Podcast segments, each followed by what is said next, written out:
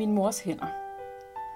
Jeg sidder foran spejlet og forsøger at forberede mig på at sige et sidste farvel til min mor. Jeg trykker en klat håndcreme ud i min hånd og fordeler cremen grundigt mellem håndfladerne og masserer den ind i den tørre hud. Jeg sidder lidt og betragter mine hænder, mens cremen trækker ind i huden. Jeg har lange, smalle hænder. Der er begyndt at komme små brune pletter på den tynde hud hen over håndryggen. Det havde min mor også, og vores hænder ligner hinanden mere og mere. Det er ubegribeligt, at hun ikke er i verden mere. Jeg ser på mit spejlbillede. Jeg ser træt ud. Jeg har mørke render under øjnene, men jeg er også ked af det. I dag skal vi sige farvel, og så begynder en helt ny tid for mig. Jeg skal leve videre i en moderløs verden. Kommer du, skat? Min mand kalder på mig ned fra stuen. Jeg må hellere samle mig lidt og se at komme videre. Jeg kan ikke sidde her hele dagen. Vi skal være i kirken om en time. Jeg åbner æsken med puder og lader make-up-børsten af mit ansigt. Jeg falder i staver, mens mine tanker igen løber på langfart. Jeg ser i glimt scener fra min barndom. Gud, hvor du ligner din mor, siger en dame med røde læber og meget højt hår. Min mor ser kærligt på mig og ærer mig over håret. Hvor er du blevet stor, siger en anden dame ved en skrivemaskine. Hun har bolcher i skuffen og et stort stempel med sort blik i en stempelpude. Jeg synes, damerne er fjollede. Jeg ligner i hvert fald ikke min mor. Hun er en voksen dame, og jeg er bare en pige. Jeg stiller make tilbage i det lille keramikkrus på hylden under spejlet. Jeg fisker en lipgloss op af et andet krus ved siden af og skruer proppen af. Jeg sidder lidt med lipglossen foran ansigtet, men jeg har ligesom glemt, hvad jeg er i gang med. Et nyt glimt trænger igennem. Nå da da, man kan godt se, hvem der er din far, var.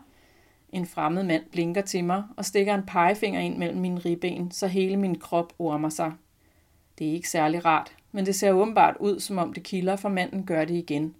Jeg griner, selvom jeg ikke vil. Hende kan du ikke løbe fra, Jørgen, siger manden med en høj stemme og roder mig i håret, så jeg bliver helt rundtosset. Min far ser på mig og smiler kærligt. Nej, det kan jeg nok ikke, siger han, og lægger armen omkring mig, så manden ikke kan rode mere med mit hår og mine ribben. Det er dejligt, selvom jeg synes, det er fjollet, at manden siger, at jeg ligner min far. Min far har fuldskæg og briller, og jeg har ingen af delene. Er du okay? Min mand stikker hovedet ind ad døren og ser på mig med kærlige øjne. Han ved godt, det er en svær dag for mig i dag. Jeg smiler gennem tårer og nikker. Jeg kommer lige om lidt, siger jeg, og rømmer mig. Lyden af min stemme kan ikke rigtig komme igennem, så jeg må prøve igen og gentage mine ord lidt højere. Han smiler til mig og stryger mig over kinden med bagsiden af sin hånd. Han kysser mig let på panden og forlader mig igen. Jeg åbner lågen til mit klædeskab og finder en kjole frem. Jeg har strøget den, så den er klar til dagen. Den er som en uniform. Den er sort og har en passende længde på både ærmer og søm. Jeg har mere lyst til at pakke mig ind i store trøjer og bløde joggingbukser, men ritualet kræver noget andet af mig i dag. Jeg ved, at min mor ville sætte pris på, at der holdes på formerne. Jeg knapper lukningen i halsen og på ærmerne og spejler mig igen i det store spejl på væggen. Ah, men altså, vil I nu holde op, viner min farmor. I ligner jo hinanden som to dråber vand. Vi står ved siden af hinanden. Vi har de samme kjoler på, og vi har begge hvide sløjfer i håret. Det er min mor, der har syet kjolerne til os.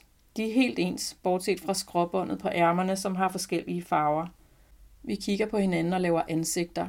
Vi ligner i hvert fald ikke hinanden. Jeg er meget større end min lille søster, og jeg har også længere hår. Jeg rækker tungen af hende ud gennem mellemrummet i tandrækken i min overmund. Jeg har tabt begge mine fortænder. Hun griner. Måske gør det ikke noget, vi ligner hinanden.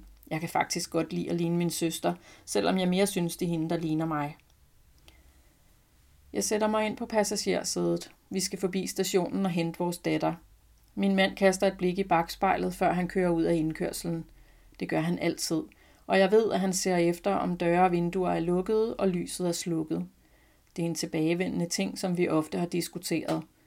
Da vi var unge, blev jeg sur på ham, fordi han ikke stolede på min dømmekraft, når jeg sagde, at jeg havde lukket døre og vinduer og slukket lyset. I dag ved jeg, at det ikke har noget med mig at gøre. Det ligger så dybt i ham, og han har brug for at kaste et blik bagud, inden han fortsætter fremad. Sådan er det bare med ham. Det var i grunden noget mærkeligt noget at skændes om, men alle par har vel deres små opgør. I guder, hvor du ligner din far, sagde min mor altid, når jeg insisterede på at gøre tingene selv, selvom det gik hurtigere, hvis hun hjalp mig. Hvor fanden var du ligner din mor, kvitterede min far, når han syntes, jeg var for hurtig på aftrækkeren og alt for impulsiv. Jeg forstår det bare ikke, beklagede jeg mig til min mormor. Hvis jeg ligner alle de andre, hvem ligner så mig? Jamen det gør jeg da, smilede hun til mig og holdt mit ansigt mellem sine elskelige bløde mormorhænder. Mærker du ikke det? Jeg blev glad, når hun sagde sådan, og jeg sender min mormor en kærlig tanke. Det er mange år siden hun døde, men hun er stadig en levende del af mig, og jeg tænker tit på hende. Jeg glatter kjolens stof på min lår og piller et fnuk af frakkens ærme. Jeg småfryser helt ind i knoglerne. Det er ellers en mild og klar dag.